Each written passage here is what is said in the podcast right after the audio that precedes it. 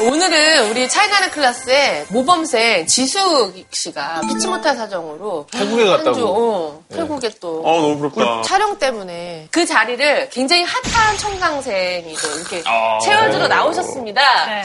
너무 옆에서 봐도 아름다우시고 정말 사람이 이렇게 예쁠 수 있나 싶은데 비결이 뭐예요? 영혼 아니 기계처럼 누나 눈이 풀렸어요. 아니 저 이 미모의 비결은 뭔지 너무 궁금해요. 부모님이 낳아주신 모습 그대로죠? 부모님이 낳아주신 모습 그대로죠? 아니 이상한 얘기였어요. 진짜 아니 태어나 보니까 이렇게 태어난 거 아니야. 너무 부러워서 그래. 인사를 좀 합시다. 네, 안녕하세요. 최근에 연예대상에서 신인상 받은 서리나라고 합니다.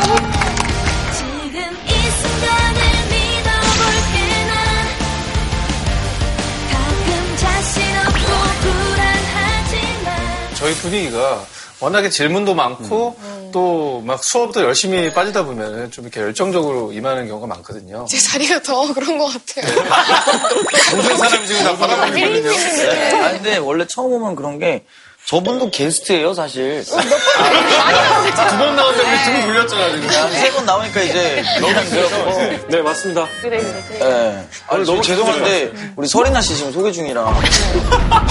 저희 시청자분들이 다 아시니까 오늘 수업에 임하는 각오를 좀 부탁드리겠습니다. 일단 좀 긴장을 했는데 이런 좌석도 그렇고 분위기도 그렇고 대학 강의 들으러 온 것 같아서 더 설레고요. 개강한 느낌 드는 것 같아서 열심히 듣도록 할게요. 네. 저 형도 인사를 시킬까요? 아니면 바로 갈까요?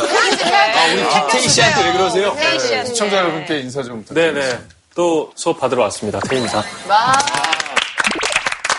무겁거나 막 힘든 강의에 또 불러가지고 좀 죄송스러운 마음이 있어요. 좀 가볍고 재밌는 강의도 많았는데 남자가 군생활 이것밖에 못하냐, 남자가 이런 것도 못 참아, 흔히 말하는 그 남성다움이라는 것에 그렇게 적응하지 못하는 사람들을 함부로 대할 수 있다라고 생각을 하기 때문에 이런 집단적인 폭력이 나타난다는 거예요. 평등하고 어울리지 않는 너무 억압된 많은 것들을 이해해온 사람들이 많기 때문에 화병이 너무 많은 거예요. 그래서 군대 얘기가 나면 이해는 안 되고 화가 나는 거야. 민감하죠. 집에 가서는 그 찝찝함이 너무 오래 가더라고요. 내가 말실수했으면 어떡하지? 방송에서 또 잘못 나가면 어떡하지 했는데 진짜 제작진들이 차이나는 어떤 연출력을 보여주셔가지고 전혀 해되지 않은 멘트들만 매끄럽게. 제가 볼 때는 마음을 놓지 말고 긴장을 하셔야겠다고 저는 생각합니다. 네네. 제가 오늘 듣기로는 태희 씨가 오늘 주제를 굉장히 잘 안다고 들었어요. 제가요? 네. 먹는 걸로.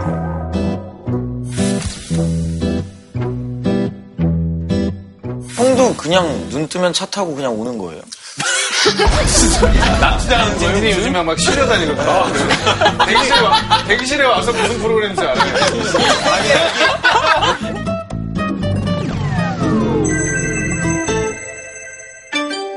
노벨상 수상자가 꼽은 인류 위협 요인은?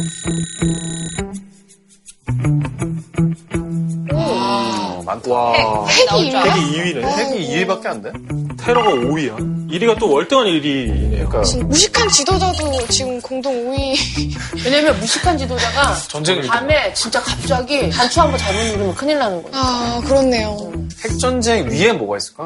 건강 문제, 뭐 비만. 비만. 그래. 전염병? 빈부격차? 음주? 지진과 화산폭발. 자연재해도 괜찮다. 행성 충돌. 우주가 오늘 오늘 괜찮네요. 내가 너무 생각의 폭이 좁은 것 같아. 좀 스페이스를 좀 넓혀서 우주로 나가야지 이제. 우와. 진짜? 왜? 페이스북이 인류. 왜? 인공지능. 인공지능? 3이 뭘까요? 질병. 질병이 당연히 나가는 거지. 질병이. 1위. 공동 3위. 1위. 환경이 나왔네요. 그러니까 환경이 핵 위험보다 훨씬 더 치명적이라는 거잖아요. 제가 고향이 울산인데 울산 환경 홍보대사 를 꽤 몇 년 했거든요. 아, 그럼 오늘 환경인가 봐. 우리 이나 씨는 환경 문제에 대해서 평소에 관심이 좀 있으세요? 네, 저도 디카프리오, 레오나르도 디카프리오 팬인데 맞아. 그분께서도 환경에 대해서 굉장히 고민 많이 하시고 기부하시고 아예 단체도 만들어서 네, 큰 힘을 실어주고 계시더라고요. 그분 때문에 저도 환경에 대한 생각과 고민 좀 많이 하게 된 것 같아요.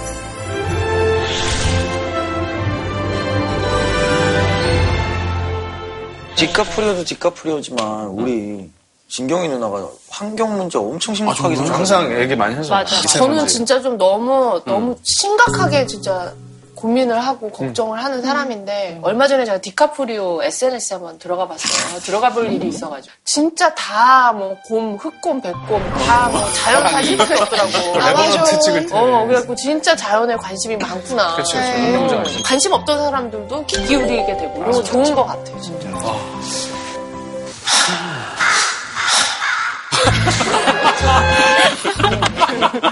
제가 요즘에 하는 진행법이 있어요. 신개념 진행법이라고 약간씩 쉬어가는 진행이 너무 원활한 진행만 많이 봤는데요. 이렇게 좀 삐그덕거리는 진행을 요즘 선보이고 있어요. 정말 이렇게 보니까 심각한 문제고 우리한테 이제는 정말 당면한 문제인 것 같아요. 맞아요. 너무 오늘 강의에 관심이 가고 그래서 선생님 저기 뒤에 기다리고 계십니다. 한번 불러서 모셔보도록 하죠. 그래요. 선생님 나와주세요. 아이고. 나와주셔서 감사합니다. 우리가 모자랐습니다. 아이고. 반갑습니다. 네, 반갑습니다. 이제 강연 시작하시기 전에 선생님 또 어떤 분이신지 제가 프로필을 좀 바로 소개해보도록 하겠습니다. 대한민국 환경보호의 대부 같은 그런 분이죠. 차이나는 클라스 오늘의 선생님 최열. 40여 년 전 선배와 장기를 두다 그 유명한 긴급조치 9호 위반으로 잡혀갈 때만 해도 훗날 그가 세계적인 시민운동가가 될 줄은 아무도 몰랐다고 하는데요.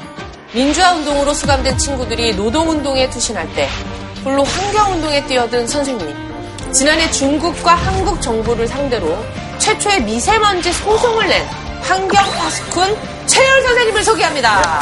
고맙습니다. 저 선생님 책 읽었어요.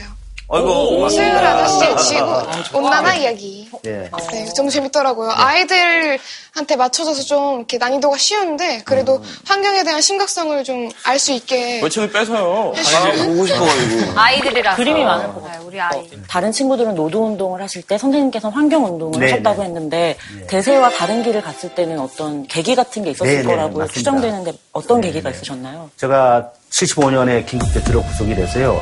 76년에 6년형을 받았어요. 그래서 이제 안양교도소로 갔습니다. 민주화 운동하시다가 그렇죠. 유신헌법이 악법이니까 유신헌법 철폐. 그다음에 유신헌법을 철폐를 요구하다가 구속된 사람들이 있어요. 구속자 석방 운동을 하고 유신헌법 철폐를 얘기하면은 또 긴급조치로 또 구속이 돼요. 그래서 거기서 이제 얘기를 하다가 한 친구가 너 앞으로 뭐 하려고 그러냐 그렇게 질문을 하는 거예요. 그 당시 이제 노동 현실이 굉장히 열악하니까 노동운동을 하겠다. 그래서 야 모든 사람이 노동운동하면 안 되지. 그러면서 내가 화학을 전공했는데 내 전공을 살려서 사회에 기여할 수 있는 게 뭔가 그걸 이제 고민하다가 환경운동을 하겠다. 그렇게 결심을 했어요. 했더니 이제 주변에 있는 동료들이 뭐라 그러냐면 농담으로 야 이봐 공이라도 배불리 먹고 싶다. 그때는 공해가 심각한 게 어느 정도인지를 모르니까 그렇죠. 공해를 배불리 먹고 싶다고 그런 거예요.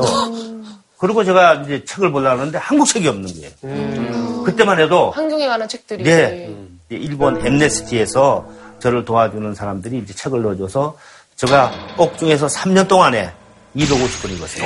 환경에 대한 책을 250권 읽으면서 공부를 하다 보니까 모든 분야가 다 연결이 되는 거예요. 그렇잖아요. 선생님 여기 사실 350이라고 있는데 배지가 굉장히 궁금했거든요. 환경 문제 중에서 제일 심각한 문제가 지구온난화입니다. 그렇죠? 지구온난화. 근데 지구온난화의 원인은 뭐죠? 온실가스죠. 온실가스인데 그 온실가스 중에서 가장 영향을 많이 주는 게 이산화탄소죠. 우리가 말하는 탄산가스. 탄산가스가 지금 대기 중에 400ppm이 있습니다. 그래서 350으로 낮추지 않으면은 우리를 비롯한 우리 다음 세대가 살아남을 수 없다.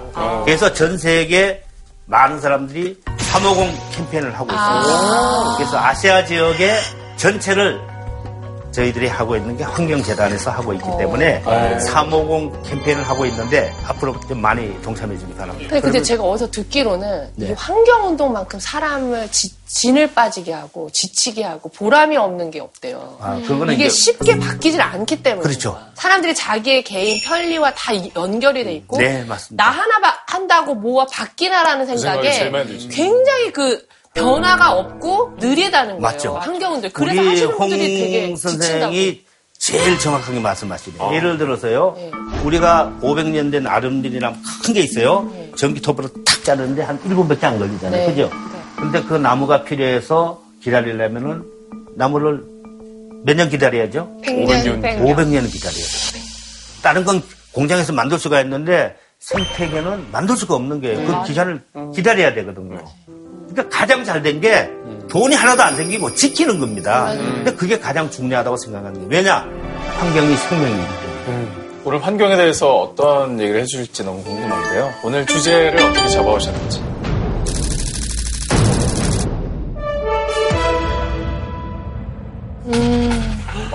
여러분들이 지금 현재 가장 관심을 가지고 있는 부분은 미세먼지 같아요. 맞아요. 미세먼지 아니에요. 아이들이 나가놀 수가 없습니다. 네. 집 청소를 할 때 원래 환기를 시켜야 된다고 창문을 열고 청소를 하잖아요. 네. 근데 창문을 열고 청소를 하고 보면은 먼지가 계속 쌓이는 거예요. 그래서 공기청정기를 또 엄청 비싼 걸 사가지고 악순환인 것 같아요. 그지되고 있어요. 예, 미세먼지만이 아니고요. 환경에 뭐가 가장 영향을 주는가를 또 쭉 조사를 해요. 그러면 지금은 전 세계적으로 다 기후변화입니다. 선생님이 주도하시는 단체에서 환경 위기 시계라는 걸 만들었다고 들었는데요. 그게 구체적으로 어떤 걸 뜻하는 용어인가요? 전 세계 환경에 관계되는 전문가들, 또 공직자들 이런 사람들이 이제 설문 조사를 해가지고 하는데 시계를 가지고 한번 위기를 한번 나타내자. 12시가 되면 지구 종말이다.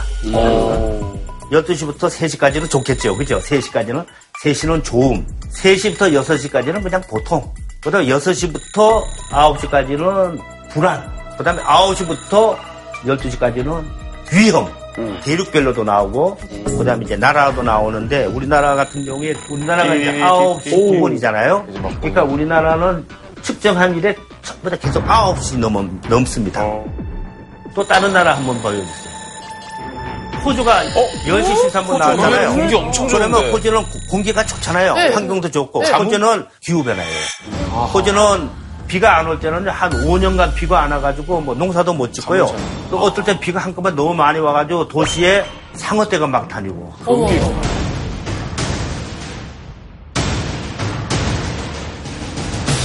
서유럽도 기후변화예요. 그죠? 그 다음 미국. 여러분 미국 지금 동부 어떻게 됐습니까? 완전히 깡깡 얼었죠? 예? 서부는 또 가뭄이 들고 산불이 나고.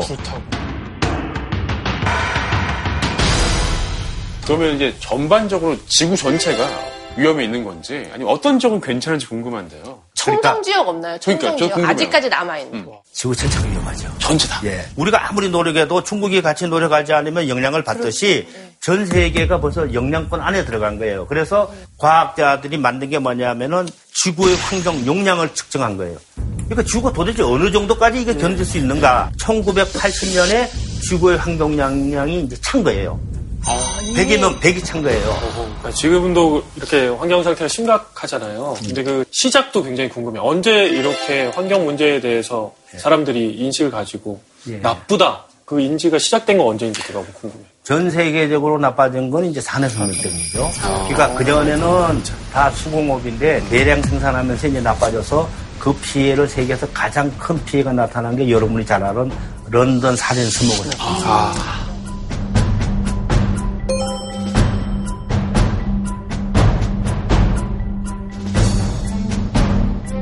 공기가 나빠서 4,000명이 죽었어요. 그리고 그 다음에 봄까지 12,000명이 죽었어요. 그래서 그게 런던 살인 스모그 사건인데요. 그럼 그 원인이 뭐냐?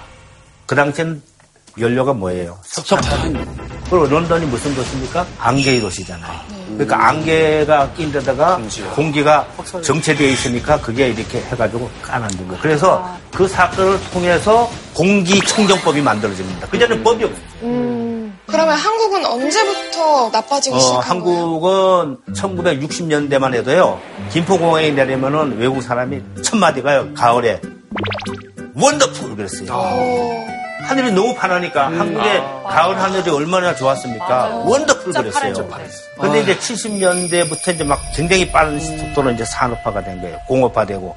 또 이제 외국에서 우리나라는 인건비도 싸고, 그 다음에 우리나라는 공해에 대한 규제가 거의 없으니까 공해 산업, 사양 산업이 막 들어온 거예요. 그래서 막 들어와가지고 이제 서울에도 있지만은 울산, 온산, 여천, 거기에 이제 석유화학공단, 뭐 중화학공단 이렇게 막 들어온 거예요. 유럽이 200년 이상 하는 것을 우리는 40년 동안에 단축을 했기 때문에 환경 문제도 그만큼 빨라지고 심해지고 그렇게 된 거죠. 여기는 뭐 퇴시나 저나 이제 고향이 울산이거든요. 네, 울산. 제가 어릴 적에 뭔가 이게 심각함 없이 그냥 받아들였던 그런 느낌이 났어요. 맞아요. 제가 어릴 때 보면 저녁 한 4~5시 되면 약간 시큼한 냄새가 공기 중에 막 있었고, 그래도 어머니가 빨래를 넣으시는데 절대 창문을 안 여시더라고요.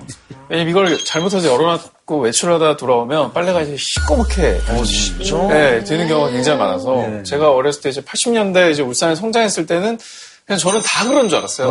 모든 동네가. 근데 예전에 이제 그 어머니나 부모님이 울산에서 굉장히 심각한 환경 사고가 한번 났었다. 큰 건 났죠. 우리나라에서 제일 먼저 공단이 공식적으로 만들어진 게 울산공단입니다. 그때 뭐라 하냐면 울산 지역에 검은 하늘이 덮일 때 우리나라는 번영할 겁니다. 그렇게 얘기를 했어요. 거기 쓰여 있어요. 그 탑에, 울산 공업탑에 쓰여 있거든요. 울산에 옛날에 유명한 게 배잖아요. 그죠? 네. 옛날에는 배 그러면 나주배, 울산배였어요. 근데 울산. 울산배가 좀 위라고 저는. 그렇죠. 울산배가 위죠. 네. 배나무에 갔더니 배가 탁구공만 한 거예요. 이 환경오염 때문에 작아진 거군요. 납, 구리, 카드뮴, 아연 이런 게 기준치의 10배에서 100배가 나왔어요. 100배가 나왔습니다. 그래서 이제 그 지역에 있는 주민들 어차피 많이 먹을 거 아닙니까? 그래서 그 지역에 있는 주민들 700~800명이 뼈마디가 아픈 거예요. 그래서 이제 뼈마디가 아프니까 우리가 이제 거기에 있는 물고기, 조개, 그다음에 이제 미역 이런 걸 이제 분석을 했더니 아까 말씀드린 중금속이 10배에서 100배가 나온 거예요. 그래서 일본의 미나마타병을 규명한 그 하라다 박사를 이제 초청한 거예요.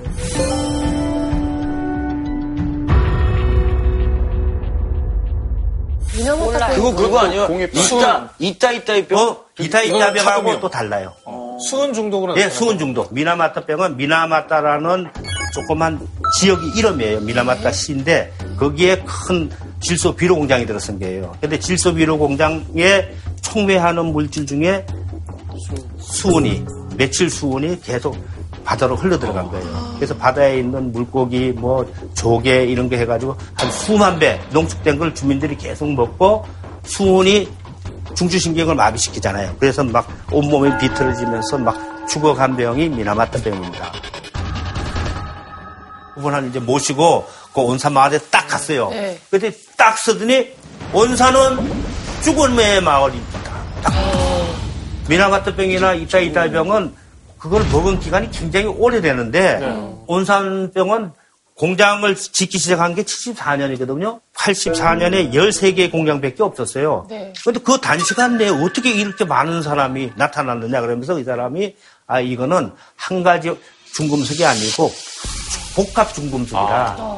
그래서 학교를 딱 갔는데 이런 아름드리 나무는 그냥 죽었고 그다음에 풀도 한 벌이 없어요 학교에. 그래서 제가 교장 선생을 만났죠. 만나가지고 학교 심각하지 않습니까? 그러니까 뭐 견딜만 합니다 그러는 거예요. 견딜만 합니다. 제가 6학년 2반 학교에 들어갔어요. 담임 선생님 동의를 받고 학생이 52명이에요. 뼈마디가 쑤시든지 피부병이 심하든지 눈이 아주 빨갛게 눈병이 나든지 이 세 가지 중에 한 가지 이상 증세가 있는 어린이 손들어내니까 26명이 된 거예요. 52명 중에 26명. 그래서 제가 막 울었습니다. 막 울었어요. 저 사진 있죠? 왼쪽 사진이요. 저게 실제적으로 물리적으로 가해하지 않고 그냥 공기 중의 오염으로 저렇게 된 거예요. 그렇죠. 그래서 이제 우리가 기자회견을 했습니다. 우리나라에도 공해병이 생겼다. 그 다음날 환경청에서 공해병이 아니다 그러는 거예요. 공해병을 규명하려면 굉장히 오랜 시간이 걸리는데 그 다음날 아니라는 거예요.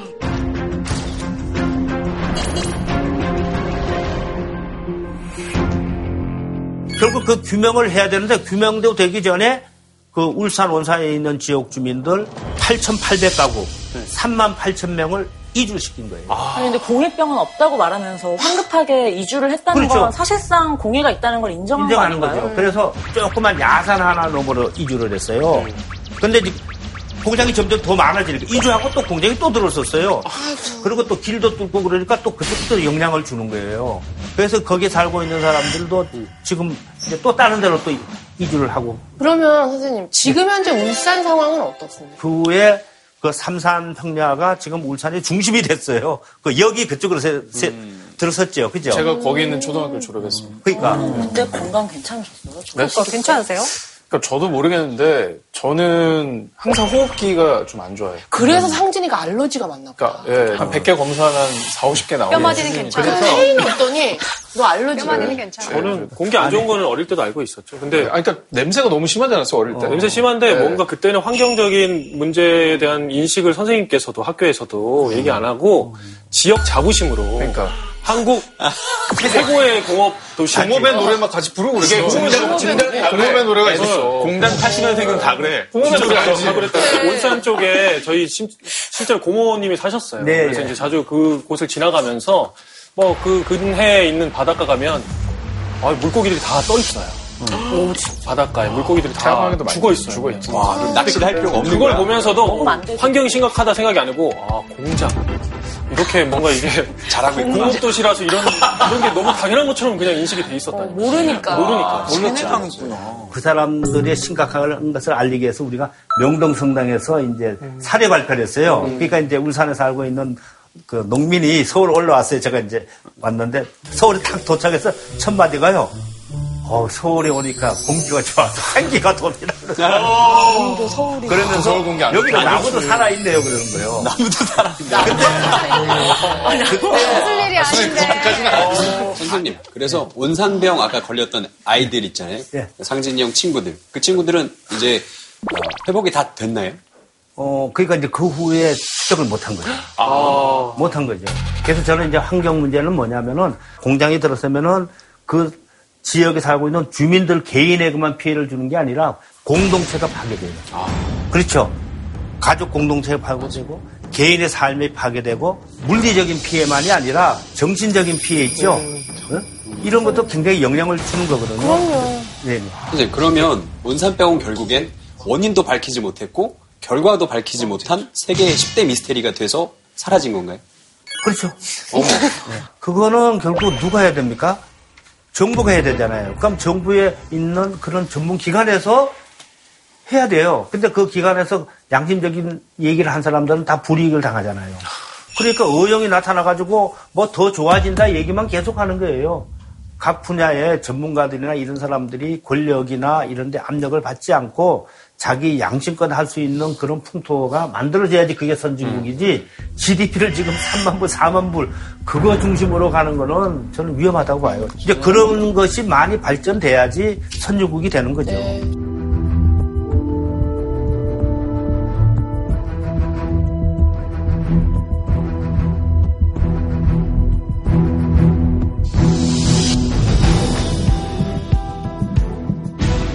선생님. 그럼 요즘도 지금 뭐 공해병 같은 게 있어요? 공해병이라는 그 개념을 알아야 되는데요. 공해병이라는 건 뭐냐면요. 뭔가 매개물이 있어야 돼요. 그러니까 우리가 숨쉬는 공기, 우리가 먹는 식품, 마시는 물 이걸 매개로 해서 개인에게 나타나는 것이 아니라 불특정 다수에게 나타나야 돼요. 왜냐하면 우리가 1960년대 후 70년대 새마을운동이 일어났잖아요. 새마을운동이 일어나면서 이제 초가집을 전부 다 개량하려고 해가지고 슬레트로 바꾼 거예요. 슬레트가 뭐냐 하면은 성면이 가장 많이 들어가요. 근데 성면이 1급 발암물질이에요. 그러니까 성면을 가지고 그렇게 하니까 계속 노출되고 또 성면을 잘라가지고요. 등산 갈 때 삼겹살을 구워 먹었어요. 맞아. 그거 봤어요. 삼겹살 가지고 골로 이렇게 기름도 빠지고. 거기다 삼겹살 나도 구워 먹었어요. 그 다음에 이제 지금 학교에 있죠. 우리나라 학교에 거의 성면이 들어가 있습니다. 그래서 1200개의 학교에 성면을 제거하는 지금 작업을 하고 있어요. 근데 성면 제거를 할 때 잘해야 되거든요. 왜냐면 그 제거하는 사람도 위험할 수 있으니까. 발암물질이고, 그리고 금방 나타나지 않아요. 상당한 시간이 오래 지난 다음에 나타납니다. 상진이 형도 옛날에 거기에 삼겹살 구워 먹었다는데 그럼 40년 뒤에 또 환갑 때 한번 뵙고 어이구. 찾아뵙고 한번 상태를 점검하고 정기검진 열심히 받아. 환갑 때 뵈요. 아. 전 비슷하게 생각했는데 시멘트 같은 것들도 왜 분진 발생하고 위험하다고 그러니까. 그럼요.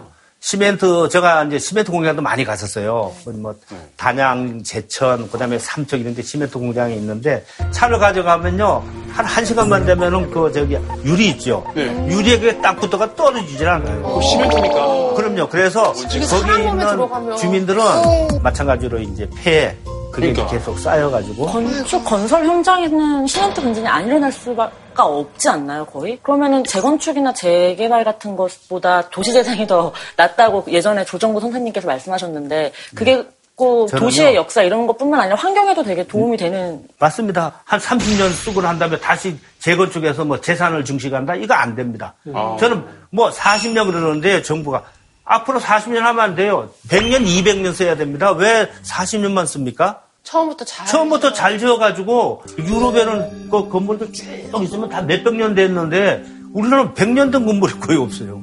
이제는 환경의 관점에서도 재건축하는 거는 점점 이제 줄여야 된다. 말씀을 듣다 보니까 그 대규모 개발 사업들이 좀 생각이 나요. 특별히 동강에 굉장히 많이 열심히 또 일을 하셨잖아요. 그 얘기도 좀 들려주시면 좋겠습니다. 동강 그러면 여러분 기억나는 게 뭐 있습니까? 래프팅. 래프팅이잖아요. 그죠? 래프팅. 절경이고 또 천연기념물도 많고. 석회 동굴이 또. 예, 석회 동굴이 그 안에 있어요. 그래서 물이 녹아버리. 다 빠지는 게 있고요. 거기에 있는 그 천연기념물.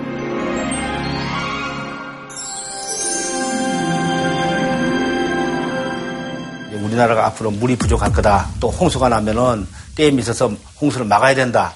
그래가지고 이제 동강댐에 만드는 걸 이제 추진을 했어요. 추진해서, 우선 환경단체는 석회암이 있기 때문에 지층에 영향을 줄 수가 있다. 그 다음에 우리가 물을 아껴 쓰는 노력을 해야지 계속 댐을 많이 만드는 건 바람직하지 않다. 댐을 만들면 그만큼 물에 잠기니까.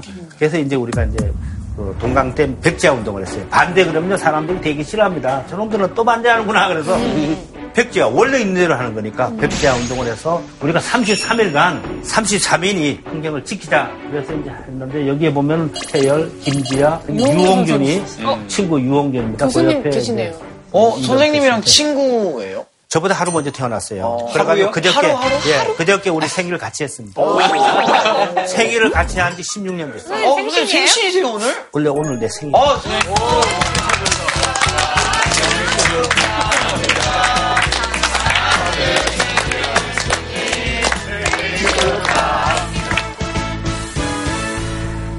한강에서 뗏목을 띄웠어요. 옛날 뗏목꾼들이 주민들이 직접 와서 그걸 했어요.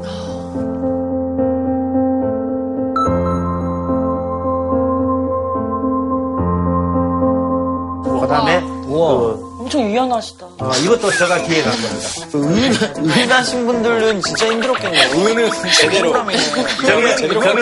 그 당시 저 환경운동연합에 우리 스태프라고 이제 거기에 회원들이 참여해가지고 하고 그렇게 해서 이제 결국은 민간조사단이 조사를 해서 이거는 여기서 짓는 건 바람직하지 않다. 그래서 김대중 대통령께서 2000년 6월 5일 세계 환경의 날에 세종문화회관에서 동강댐은 백제화 한다. 그래서 건설되기 전에 못하게 한 아주 좋은 사례입니다. 그런데 이렇게 된 가장 큰 거는요, 지역 주민들이 우리하고 힘을 같이 하죠. 뭐 몇몇 뛰어난 사람이 노력해서 되는 게 아니고 국민의 힘이 중요하고 그다음에 국민 전체가요 안 된다 그래도요 지역 주민들이 죽어도 해야 된다 그러면 그게 또 저지하기가 힘들어요. 그렇죠. 여러분 갯벌을 매립하는 게 좋다고 생각하시면 손 들어보세요. 지금 제가 좋다고 생각하지 않는데 간척이 좋다라는 어떤 그런 프로파간다를 엄청나게 주입을 많이 받았어요. 많이 넓어진다 이런 식으로. 여의도의 몇 배 면적이 생기고. 심지어 네덜란드는 간척으로 만든 나라다. 그래서 우리는 나라도 만들 수 있다. 땅을 또 만드는 게 얼마나 좋은 일이냐. 맞아. 그러면서 우리가 가지고 있는 개념이요. 국토 그러면은 땅만 생각하는데 바다도 우리 국토예요. 갯벌이 있어야지 생명체가 서질할 수 있는. 게 있어요. 갯벌이 없는데 어떻게 서식이 됩니까? 생태계가 파괴가 되지 않아야지. 예, 그렇죠. 그 다음에 육지에서 오는 오염물질을 갯벌이 다 정화시키거든요. 걸러내는 거예요. 상태의 보고라고 하잖아요. 그렇죠. 그래서 우리나라 또 서해안이 세계 3대 갯벌입니다.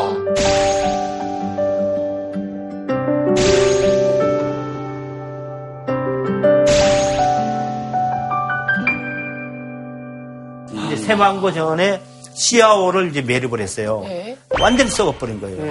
그러니까 거기가 면적이 1750만 평인데 시아오가요. 네.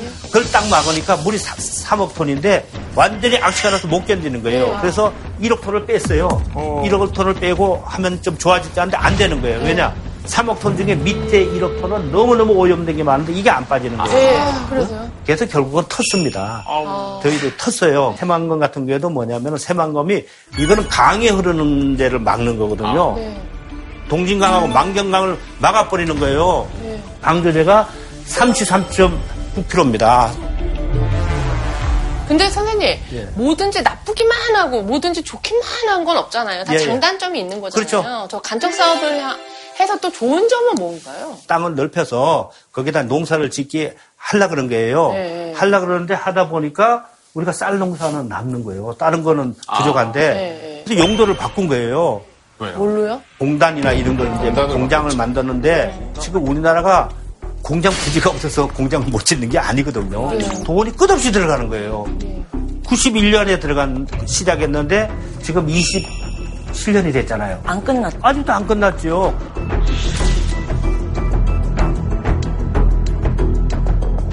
그러니까 동강댐은 백지화가 됐는데 새만금 간척 사업은 그럼 왜 실패한 거예요? 아, 왜 실패하냐면요. 네. 그거 아주 좋은 질문이에요. 설득을 왜 못 하셨어요? 왜? 선생님 잘못은 아니에요.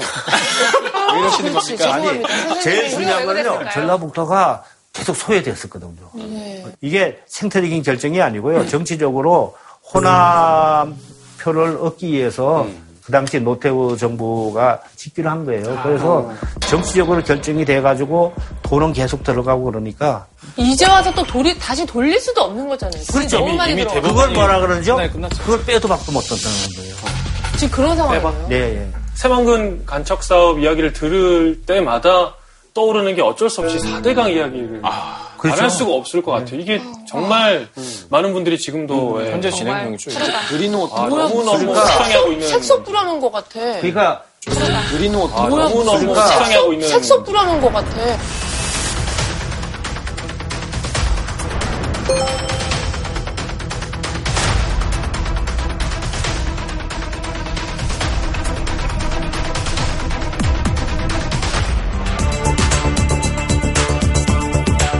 네, 실제로 어느 게 녹차 라떼인지 알 수 없을 정도로 강물빛이 녹색을 띠고 있습니다. 제가 40년 동안에 운동한 결과가 이 정도밖에 안 됐느냐. 이걸 한번 보세요. 이게 맑은 물입니까? 그럼 이 물로 다 정화해서 다 먹잖아요. 대구 시민들도 이 물 먹고요. 부산 시민도 다 이 물 먹어요. 네? 이명박 후보 전에 이제 서울시장 할 때 저 굉장히 친했습니다. 지금도 연락 주고받고 네. 친하게 지내시죠? 지금은 아니죠. 얼마 전에 기차 고정하던데. 힘들 때 친구가 진짜 친구 아니에요. 아니. 선생님 그 정도밖에 안 되는 겁니까?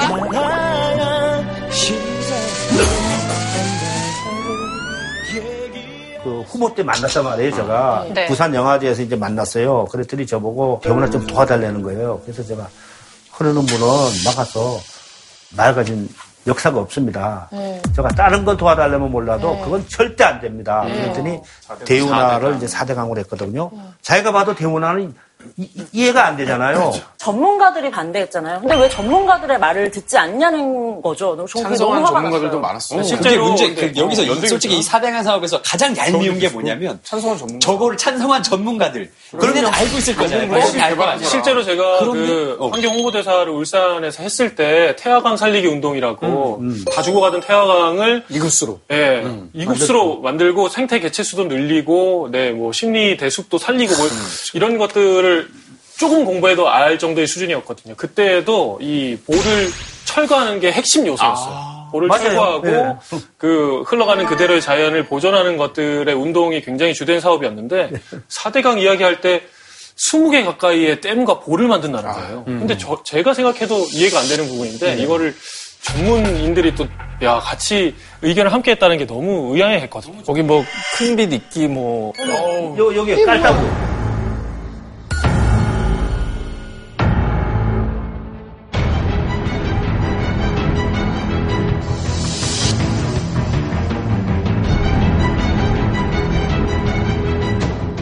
어떡해, 우리나라. 근데 이게 뭐냐, 어디에 있냐면요.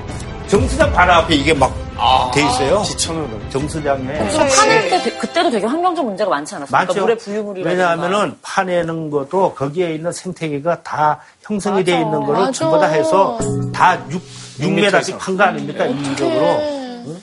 아, 그냥 가만히 냅두지. 그러니까 무조건 개발을 반대하자는 게 아니시잖아요. 그렇죠. 잘 또, 알아보고 하자.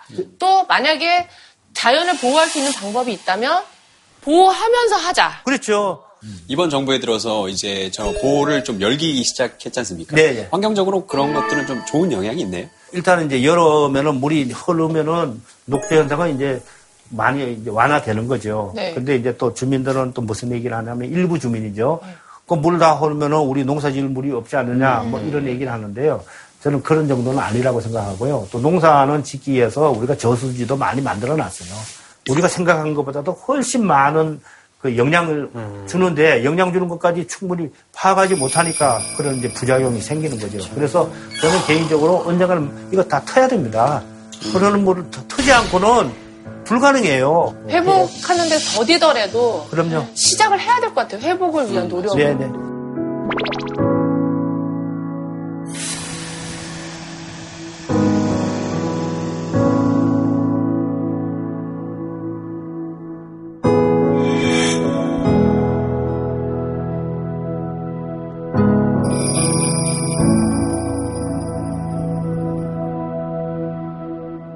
겨울부터 봄까지 가장 심각한 게 미세먼지입니다. 그죠? 초미세먼지가 기승을 부려 주의보가 내려졌습니다. 오늘 아침 미세먼지 농도가 매우 나쁨 수준까지 나빠졌고 국제사에서 유입된 미세먼지가 대기 정체로 한반도에 그대로 머무른 데다 크기가 작아 폐질환 등을 일으킬 수 있습니다. 죽겠어요. 오늘도 많아서 못 숨겼어요. 그럼요. 이걸 어떻게 했으면 좋겠는지. 네. 제가 마스크를 100개를 어제 로켓 주문을 해가지고 제일 비싼 거로 샀어요. 제일 비싼 거 있어. 뭐. 숨도 잘 안 쉬어져요. 그거 이틀 동안 야외에서 촬영을 거의 하루 종일 했어요. 근데 괜찮았거든요. 자고 일어났는데 목이 너무 아픈 거예요. 목소리가 그리고 안 나오는 거예요. 근데 그게 저는 소리를 많이 질렀나라는 생각을 했는데 그게 아니라 미세먼지를 너무 많이 먹어서 제가 후두염이 왔대요 지금. 네, 후두염. 그날 같이 마셨는데 난 왜 괜찮냐. 누나가 할 일을 제가 더해서 제가 좀 잘해봤어요. 저는 자전거 타는 걸 너무너무 좋아하거든요. 그래서 자전거를 타러 나갈 때 약간 예전에는 그냥 고민 없이 나갔는데 내가 이렇게 해서 허벅지를 건강하게 만드는데 폐를 상하게 하는 건 아닐까. 맞아요. 아, 내가 야외에서 운동하는 게 의미가 있나. 맞아요. 이 아이들이 어린 집에 가면 밖에 나가 놀잖아요. 네. 그러면 산책도 하고 막 그렇게 매일매일 해보는데 미세먼지 농도 높아지니까 걱정되는 거예요. 맞아. 아니, 나갔는데 좀 나쁜 건 아닐까? 아이들은 더 위험하다는데? 맞아. 여러분, 우리 성인이 하루에 숨 쉬는데 필요한 공기의 양이 어느 정도 되죠? 100리터? 100리터 너무 많다. 너무 많아요? 5리터? 5리터? 25리터? 양으로 따지면 10,000리터입니다. 10,000리터 그러면 감이 안 잡혀요. 그죠? 그러면은 무게로 따지면 13.6kg예요. 그러니까 우리가 먹는 음식보다도 훨씬 많은 양을 먹습니다. 그럼 우리 인간이 필요로 하는 공기의 성분을 호흡을 해야지 건강하게 살 수 있는데 네. 우리 인간이 필요로 하지 않는 화학물질, 중금속, 뭐 미세먼지, 뭐 발암물질 이게 점점 늘어나니까 결국 사람이 힘들어지는 거죠. 그래서 대기오염, 미세먼지와는 호흡기는 정비를 합니다. 그래서 우리나라에서 1년에 미세먼지로 인해서 사망하는 사람이 17,000명 정도 추정을 하고 있습니다. 미세먼지 같은 경우가 우리나라가 굉장히 안 좋은 편이잖아요. 네. 이 직접적인 정확한 원인을 저는 이제 공식적인 발표로 들은 적은 없는 것 같아요. 네. 근데 이 정확한 원인을 알아가고 있는 편인가? 원인을 알아야 우리가 해결을 하지 않습니까? 그렇죠. 미세먼지든지 대기 오염 물질이 국내에서 나오는 물질이 있고요. 그다음에 이제 중국에서 오는 물질도 있고 북한에서 오는 물질도 있고 일본이나 이런 데서 오는 물질이 이렇게 막 섞여 있는 거예요. 이제 중국 쪽에서 이제 불 때는 보통 이제 겨울부터 봄까지는 계속 부니까 그때는 중국에서 오는 오염 물질이 훨씬 많아집니다. 미세먼지가. 그때는 또 중국이 에너지를 많이 쓰고 난방을 많이 하기 때문에 석탄 같은 걸 많이 쓰면 우리한테 영향을 더 많이 주는 거죠. 한국에서 가까운 중국 쪽에 공장이 굉장히 많이 들었었거든요. 네, 공장이 많이 들었던 이유는 또 뭐냐 하면은 전 세계적으로 굉장히 많은 상품을 필요로 하는데 상품을 생산하려면 코스트가 낮아야 되잖아요. 그래서 전 세계에 있는 공예공장이나 많은 시설물이 다 중국으로 간 거예요. 규제도 약하니까. 그래서 세계에 꿀뚝이 된 거예요. 중국이 세계에 꿀뚝이 된 겁니다. 저는 어떤 생각을 하냐면 우리는 우리대로 노력을 해야 된다는 거예요. 중국 탓만 너무 하지 말고 중국 탓한다 해서 금방 해결되는 게 아니니까 우리는 우리대로 노력을 한 다음에 오염물질 총량제를 정하자는 거예요. 그럼 너네 나라는 너네 나라들의 환경에 총량제를 정하고 우리는 우리대로 총량제를 정하면은 그 안에서 자꾸 줄여나가면은 서로 좋아지는 거죠. 근데 그런 노력을 하지 않고 우리는 노력 안 하면서 중국 저놈들 때문에 피해본다 이렇게 하면 안 된다고 보고요. 오염자 부담의 원칙에 의해서 오염물질을 많이 내는 기업이나 그런 쪽에서 돈을 내야 됩니다. 그렇잖아요. 공기를 이렇게 오염시켜서 돈을 많이 버는 기업이 얼마나 많습니까? 석탄화력발전소, 제철소, 시멘트. 거기서 그 사람들이 그런 거에 대한 비용을 안 내고 있거든요. 그래서 저는 오염자 부담의 원칙에 의해서 그것을 걷어서 해야 되고 또 하나는 지금 우리나라가 다른 나라에 비해서 굉장히 많은 도로를 계속 뚫고 있어요. 그죠? 가솔린이나 가스나 디젤에서 나오는 세금 있잖아요. 세금을 1년에 10조를 걷어요. 그런데 80%는 길을 닦는 데 또 쓰는 거예요. 길을 더 넓히는 거예요. 길을 더 넓히면 오니까. 자동차가 더 많이 다네요. 그래서 저는 이제 이런 걸 보면서 우리나라 사람들이 왜 이런 데 그렇게 관심이 없는가. 건설하면은 계속 혜택이 오는 걸 생각하는데 그것에 의해서 영향을 거꾸로 받는다는 거예요. 그래서 유럽은 어떻게 돼 있냐면요. 예를 들어서 4차선인데 공기가 나쁘다. 차가 막힌다. 그러면 2차선으로 만들어버려요. 우리는 4차선을 8차선으로 만들어서. 역발상이네요. 예. 그러면 자가용 승용차는 갈 생각을 안 하는 거예요. 대중교통만 다니게 하는 거예요. 그리고 자전거 전용 도로를 만드는 거예요. 네? 얼마 전에 제가 싱가포르를 다녀왔는데 싱가포르이 출퇴근 시간에 진짜 차가 많이 안 막히는 거예요. 네네. 우리나라 평상시 같은 거예요. 네네. 그래서 어떻게 이럴 수가 있냐. 그 막히는 크리스마스 시즌에 오차도 거리가 안 막히는 거서 원래는 되게 막혔대요. 싱가포르도. 정부 정책이 대중교통을 사용할 수밖에 없게끔 해놨더라고요.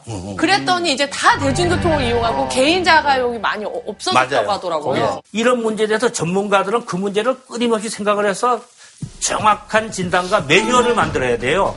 자동차 때문에 영향을 많이 받는다 그러면은 자동차 홀짝제로 해가지고 관용차만이 아니라 모든 차를 전부 다 홀짝으로 해가지고 해야지 줄어들지 관용차만 해가지고는 안 되거든요. 선생님 그럼 그렇게 대중교통을 지원하는 것이 미세먼지가 많을 때 효과는 좀 미미하다고 보시는 건가요? 출퇴근 시간 버스와 지하철 등 대중교통을 무료 운행 중입니다. 미세먼지가 중국 등 해외에서 유입되는 비율이 높기 때문에 서울시 자체의 차량 통행량 감소 정책만으로는 한계가 있다는 지적도 나옵니다. 자동차를 전체를 홀짝제로 했을 때는 대중교통을 무료로 하는 게 좀 바람직한데 지금은 관용차만 하는데 무료로 하는 거는 실제로 효과가 떨어진다는 거죠. 이 문제로 가려면 전제 조건이 뭐냐? 대중교통이 잘 돼 있어야 된다는 거예요. 그래도 희망이 아예 없는 건 아닌 게 얼마 전에 북경에서 뭐 정치적인 행사 있을 때마다 공장 가동 좀 제재하고 해서 파란 하늘 만들기 캠페인을 해갖고 진짜 파란 하늘이 됐어요. 그러니까 저도 이걸 북경 보면서 올림픽 때 출장 갔는데 너무 북경 하늘이 맑은 거예요. 아 이렇게 우리가 보호를 하면 노력하면 좋은 걸 보는구나라는 걸 겪고 나서 조금 인식 변화 그때부터 좀 생겼다고. 저도 그 뉴스를 보면서 아 이게 노력하면 진짜 파란 하늘도 되는구나. 되죠. 우리가 될 때가요. 88 올림픽 때. 88 올림픽 때 우리나라 공기가 서울의 공기가 너무 나빠서 마라톤 선수가 안 온다고 막 그랬어요. 맞아요. 그래서 우리가 어떻게 하냐면 자동차 홀짝을 하고요. 그다음에 공장에 있는 가동 그때 다 중단시키고 목욕탕도 그때 못하게 했습니다. 그래가지고 공기가 그때는 좋았어요. 그러니까 저는 공기가 진짜 나빠서 우리에게 건강에 치명적이다 그럴 때는요. 에너지 소비량을 줄이고 에너지를 많이 쓰는 산업 있잖아요. 이 비중을 줄이면서 부가가치가 높은 거. 예를 들어서 반도체라든지 태양광 발전이라든지 이러한 새로운 산업을 넣고 해서 그 자체를 줄이고 그다음에 자동차도 지금은 거의 대부분이 화석연료를 쓰고 있잖아요. 이걸 전기로 빨리 바꿔야죠. 아까 중국의 이제 소송을 좀 내셨다고 네네. 했는데 그에 대해서는 좀 어떻게 보시는지 궁금합니다. 우리 헌법에는 행복 추구권이 있습니다. 또 우리 헌법 35조에는 쾌적한 환경에서 권리가 있고 정부는 그렇게 해야 될 의무가 있어요. 그래서 우리가 한국 정부와 중국 정부에 300만 90명이 이제 신청을 했습니다. 그래가지고 이제 접수를 했어요. 작년 4월 5일날 우리 국민 전체의 입장에 서서 하는 거거든요. 그래서 훨씬 더 적극적으로 소원도 해주시고 좀 참여해 주셨으면 합니다. 네. 저기 화면에 지금 나온 뉴욕, 상하이, 시드니, 파리, 이집트, 브라질 이 정도는 제가 아는데 저게 뭡니까? 하늘에는 국경이 없다 그래가지고 대기 오염물질이나 그 온실가스는 결국은 지구 전체에 영향을 준다는 것을 가지고 광고 천재 이재석 씨가 만들었어요.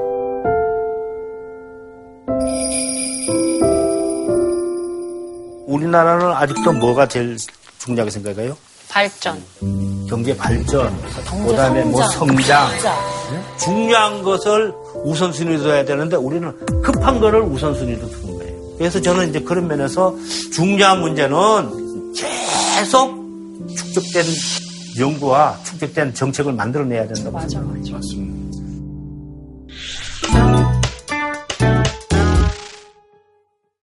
집에 와서 저분 영상 엄청 많이 찾아보세요.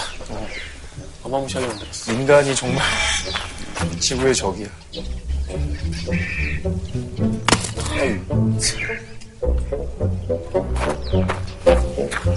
이용주 씨가 볼까?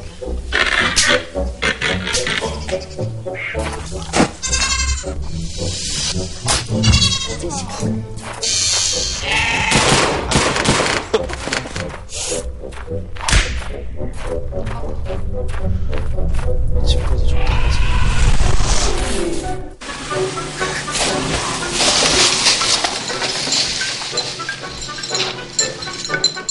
진짜 실제로 저렇게 저만큼 쓰레기가 있을까? 와, 쟤 진짜 세다. 근데 다 이기네. 남은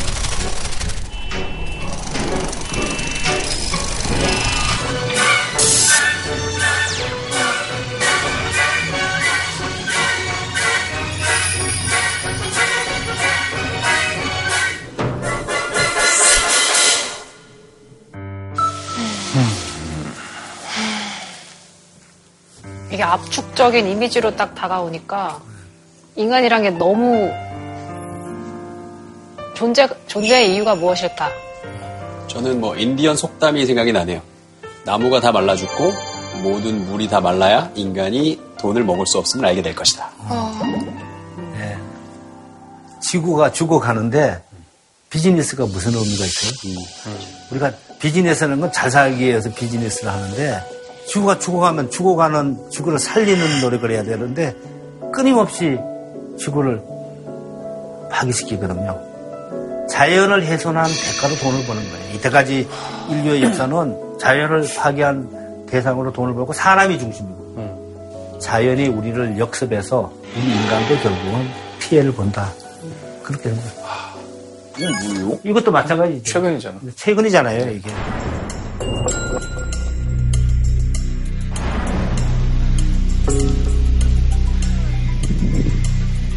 제트기류가 북극에서 나온 차가운 것을 이게 차단시키는데 제트기류가 약해지니까 이게 밑으로 막 내려와가지고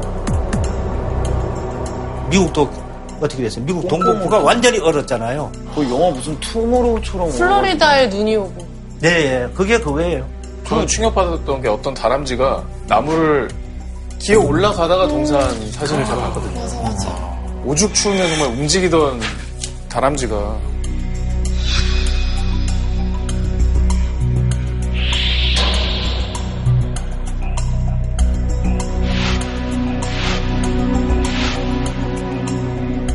북극에 있는 얼음층이 이제 막 녹잖아요. 네. 지금도 이 시간에도 계속해서 죽고 있을 거 아니에요? 그럼요.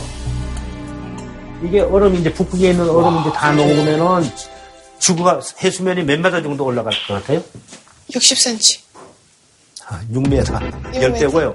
그 다음에 남극이 다 녹으면 한 몇 m, 어느 정도 될 것 같아요? 10m? 10m, 20m? 남극은 60m. 우리 서해안이 평균 수심이 몇 m인지 아세요? 40m입니다. 전 지구에 약 한 15억 정도가 물에 잠겨요. 그래서 아까 이제 노벨상을 받은 사람들이 이제 제일 중요하게 생각하는 게 기후변화 문제예요. 제일 문제가 뭐냐면요. 북극곰이다. 형체를 알아볼 수가 없어. 어떡해. 얼음 위에 있어야 돼.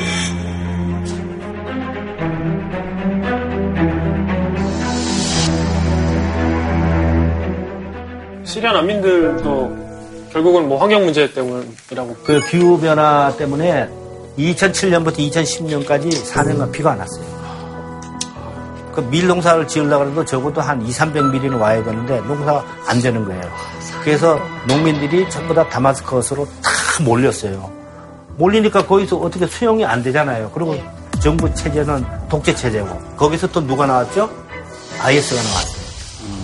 그래서 이제 탈출하기 시작한 거예요. 유럽으로 막 탈출하다가 3살 된 어린이가 난파되는 데서 바다에서 시체를 발견됐어요. 그 여러분 기억나죠? 네, 사진했어요. 네. 기후변화 문제는 선진국이 에너지를 많이 써서 그러는데 피해는 선진국보다 개도국에서 더 나타나니까 이걸 해결하기 위해서 이제 유엔에서 계속 협상을 하고 있습니다. 이런 환경 문제를 가장 선도해서 문제를 풀어나가야 될 수장들, 국가의 원수 중에 한 명이 지구온난화는 다 허구다. 파리 기후협약 막 탈퇴했다. 이젠 다시 또 가입하겠다. 막 이러고 있잖아요. 네. 사실 이게 트럼프의 문제는 아니고 미국 공화당의 문제예요. 그래서 미국 공화당 모든 정치인들이 다 지구온난화 허구라고 믿고 있습니다. 근데 트럼프가 요즘에 조금 이제 자기가 했던 모든 정책들을 약간 후회한다라는 그런 소문이 왜냐하면은 있습니다. 이걸 얘기하고 난 다음에 미국 동북부가 막 완전히 얼어버렸잖아요. 네. 공화당의 이분들의 기반이 누구냐면요. 석유의 석유 자본. 이런 거에 기반이니까 과학적인 증거가 아니라 프레임을 만들어가지고 아니다는 프레임으로 만드는 거예요. 그래서 정치 지도자가 특히 미국의 정치 지도자는 굉장히 중요합니다. 중요해요. 그 욕망만 줄이라 그러면은 그게 설득력이 없고요. 문화 쪽으로 가야 되는 거예요. 문화 쪽으로. 부시하고 그때 대결해가지고 떨어진 사람이 누구냐 하면은 누구죠? 엘고 아니에요. 엘고는 지금 환경운동가. 그리고 환경운동가가 돼서 불편한 진실을 만들었잖아요. 그걸로 노벨 평화상도 받고 그 아카데미상도 받았는데 그 불편한 진실을 처음 시사회 할 때 저하고 홍콩에서 같이 봤어요. 그리고 저하고 대답을 했거든요. 그래서 제가 뭐라 하냐면 너는 미국에서 표를 너무 많이 받았는데 떨어졌다. 그래서 너는 미국 대통령은 떨어졌지만 세계의 환경 대통령이 됐다. 근데 너 같은 사람이 또 돼야 된다 그러면서 이제 같이 오줌을 누면서 내 얘기. 또 하고 나와라. 미국 대통령이 얼마나 중요한지 진짜 실감을 했다. 그랬더니 안 나간다고 그런 얘기를 제가 들었는데요. 그래서 제일 중요한 거는 우리가 실천해야죠. 실천하지 않으면서 말하는 건 저는 그 설득력이 없거든요. 88년에 세계 환경 대회에 갔는데 인도네시아 대표가 어느 나라에서 왔네요. 그래서 한국에서 왔습니다. 그러니 손을 딱 치더니 우리나라가 우리나라 나무를 세계에서 두 번째로 많이 잘라가는다. 젓가락도 한 번 쓰고 버리면서 그러는 거예요. 우리가 그때 젓가락 일회용 쓰고 버렸거든. 그래서 저보고 젓가락 하나 사라는 거예요. 그래서 사면 뭐가 좋습니까? 그랬더니 당신이 이걸 계속 쓰면은 그만큼 우리나라 나무가 덜 잘라지고 그러면 사막이 덜 생긴다고. 그래서 제가 88년부터 젓가락을 가지고 다녔어요. 그 젓가락을 가지고 다니면은 저 친구들이요. 최열이 네가 공예다.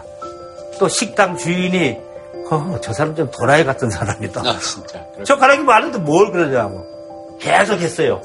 계속해서 결국 우리나라가 일회용 젓가락이 없어졌습니다. 맞아요. 요즘 그죠? 식당에 가면 일회용 없잖아요. 그럼 누군가 노력했어요. 여러분들 한 가지라도 하겠다. 환경에 대해서 좋은 말씀 하십니다. 저는 환경을 위해서요, 선생님. 지금 타고 있는 차가 있습니다. 그거를 또 타고 있는 걸 억지로 또 버리는 것도 환경을 파괴하는 거니까. 제가 받겠습니다. 누나가 그렇게 환경을 보호하고 싶다면 제가 그 차를 받아서 보관하겠습니다. 그 차가 일단 다 쓸 때까지 열심히 타고 다음 차를 바꿀 때는 전기차로. 저도 전력, 그 제품을 살 때 전력 소비량이나 이런 거 따지고, 저도 정말 자전거 열심히 탈 때는 스케줄을 자전거 타고 막 다니고 그랬었거든요. 그리고 항상 봉투 같은 거 이제 시장 바구니 같은 거 이용하려고 하고. 근데 그럴 때마다 드는 생각이, 자전거를 아무리 열심히 타도 옆에 진경이 누나가 차를 타고 이런. 전기차라니까, 이제 전기차로 바꾸는 거야. 저 친구들 사이에, 야, 너 왜 이렇게 특이하게 물어? 네가 뭔데 그렇게 해? 이런. 얘기를도 듣는 게 사실 지금은 이제 그때는 반응이 안 됐는데요. 보통 10년, 20년, 30년 되면 다 그리 가요. 모든 거는 처음에는 다 한 사람이 시작합니다. 길도요. 처음부터 길이 나 있질 않아요. 사람이 계속 걸어서 그게 길이 되는 거잖아요. 금방 안 돼서 그렇지. 저는 된다고 생각하고요. 여러분들이 하고 있는 내용을 많이 알리면 좋죠.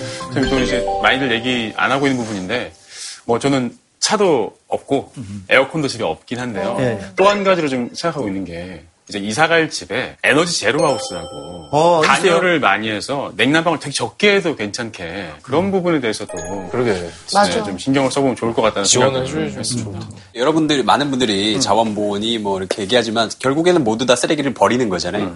그런데 다들 잘 모르시는 거예요. 쓰레기가 어떻게 없어지는지 이 세상에서 그렇죠. 모르시죠. 아무도 모르시죠. 저도 어느 날 궁금해서 찾아봤더니 마포구 소각시설이 있더라고요.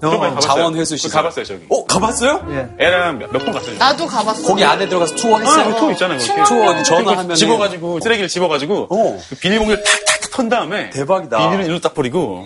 나는 분리수거하는 데 가서 직접 분리수거도 해봤거든. 근데 악취가 진짜 너무 심하고. 심하죠. 왜 저는 나름 열심히 분리수거를 했거든요.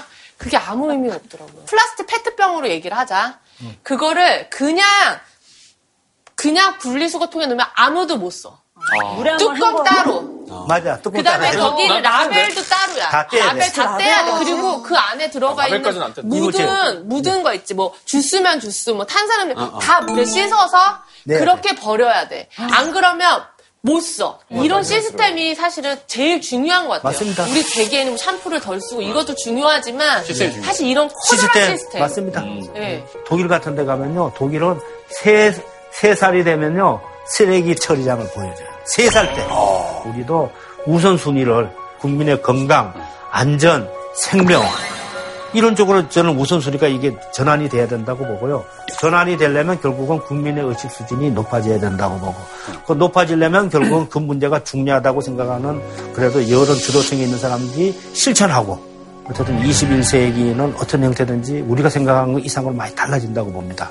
우리가 뭐 강제로 뭐 할당을 하고 이러니까 잘 안 되는데 최근에 이제 블록체인을 이용해서 코인을 만드는 걸 지금 준비하고 있어요. 저희가 준비하는 게 아니라 미국 MIT 뭐 이런 데서 준비를 해가지고 온실가스를 줄이고 태양광 이런 걸 하면 거기에다 코인을 주는 거예요. 환경 문제도 해결하면서 코인 가격이 오르면 또 돈 벌면 더 좋은 거 아니에요. 그러니까 긍정적으로 환경도 살리고 경제도 살리는 그 코인이 2월 15일 날 이제 나옵니다.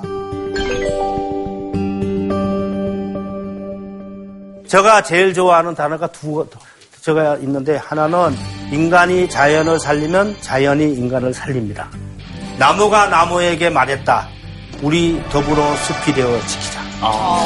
좋죠? 네. 자, 지키자 세 번 합니다. 지키자. 알겠습니다. 자, 숲을 지키자.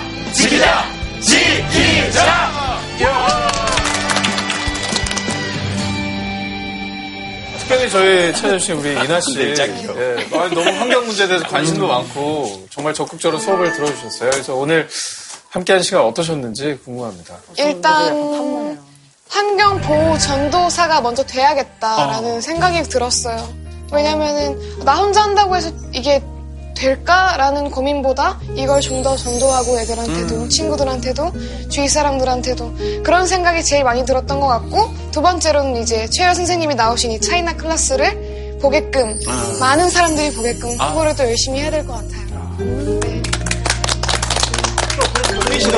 수고하셨습니다. 네.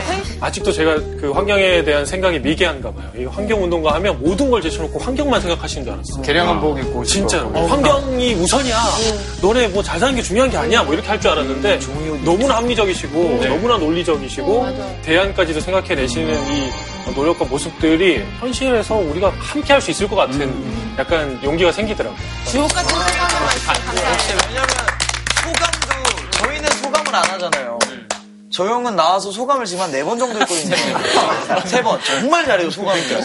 자, 그래서 이거를 제가 이제 오늘 이 안에 또 뭐가 들었냐면요. 자, 그래서 이거를 제가 이제 오늘 이 안에 또 뭐가 들었냐면요. 이거 뭐 평상시에 가지고 계시겠지만 이거 역시 와, 텀블러 했는데 저런 것들 환장합니다. 아니 텀블러 쓰려고 텀블러 샀더니 텀블러 어느새 100개 됐어. 100개 됐어. 그래서 제일 그거 같이 뭐 무섭거든요. 앞으로도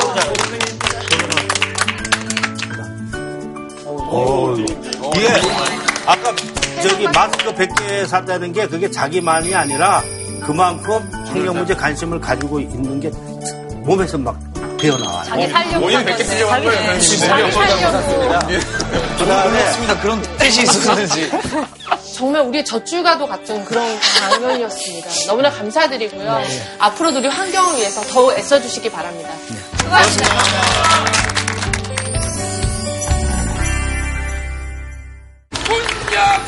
문엽쇼 구슬년 새해를 맞이하여 들어갑니다.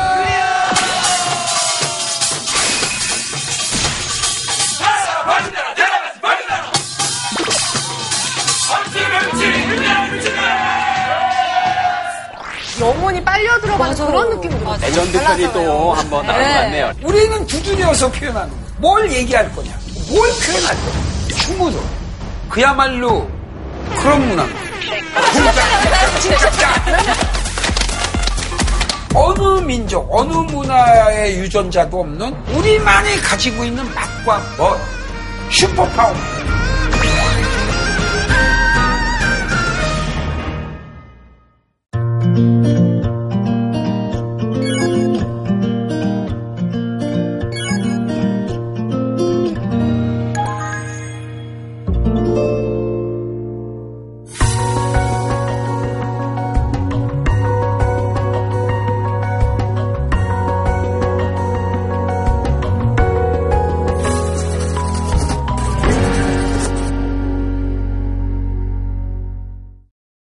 JTBC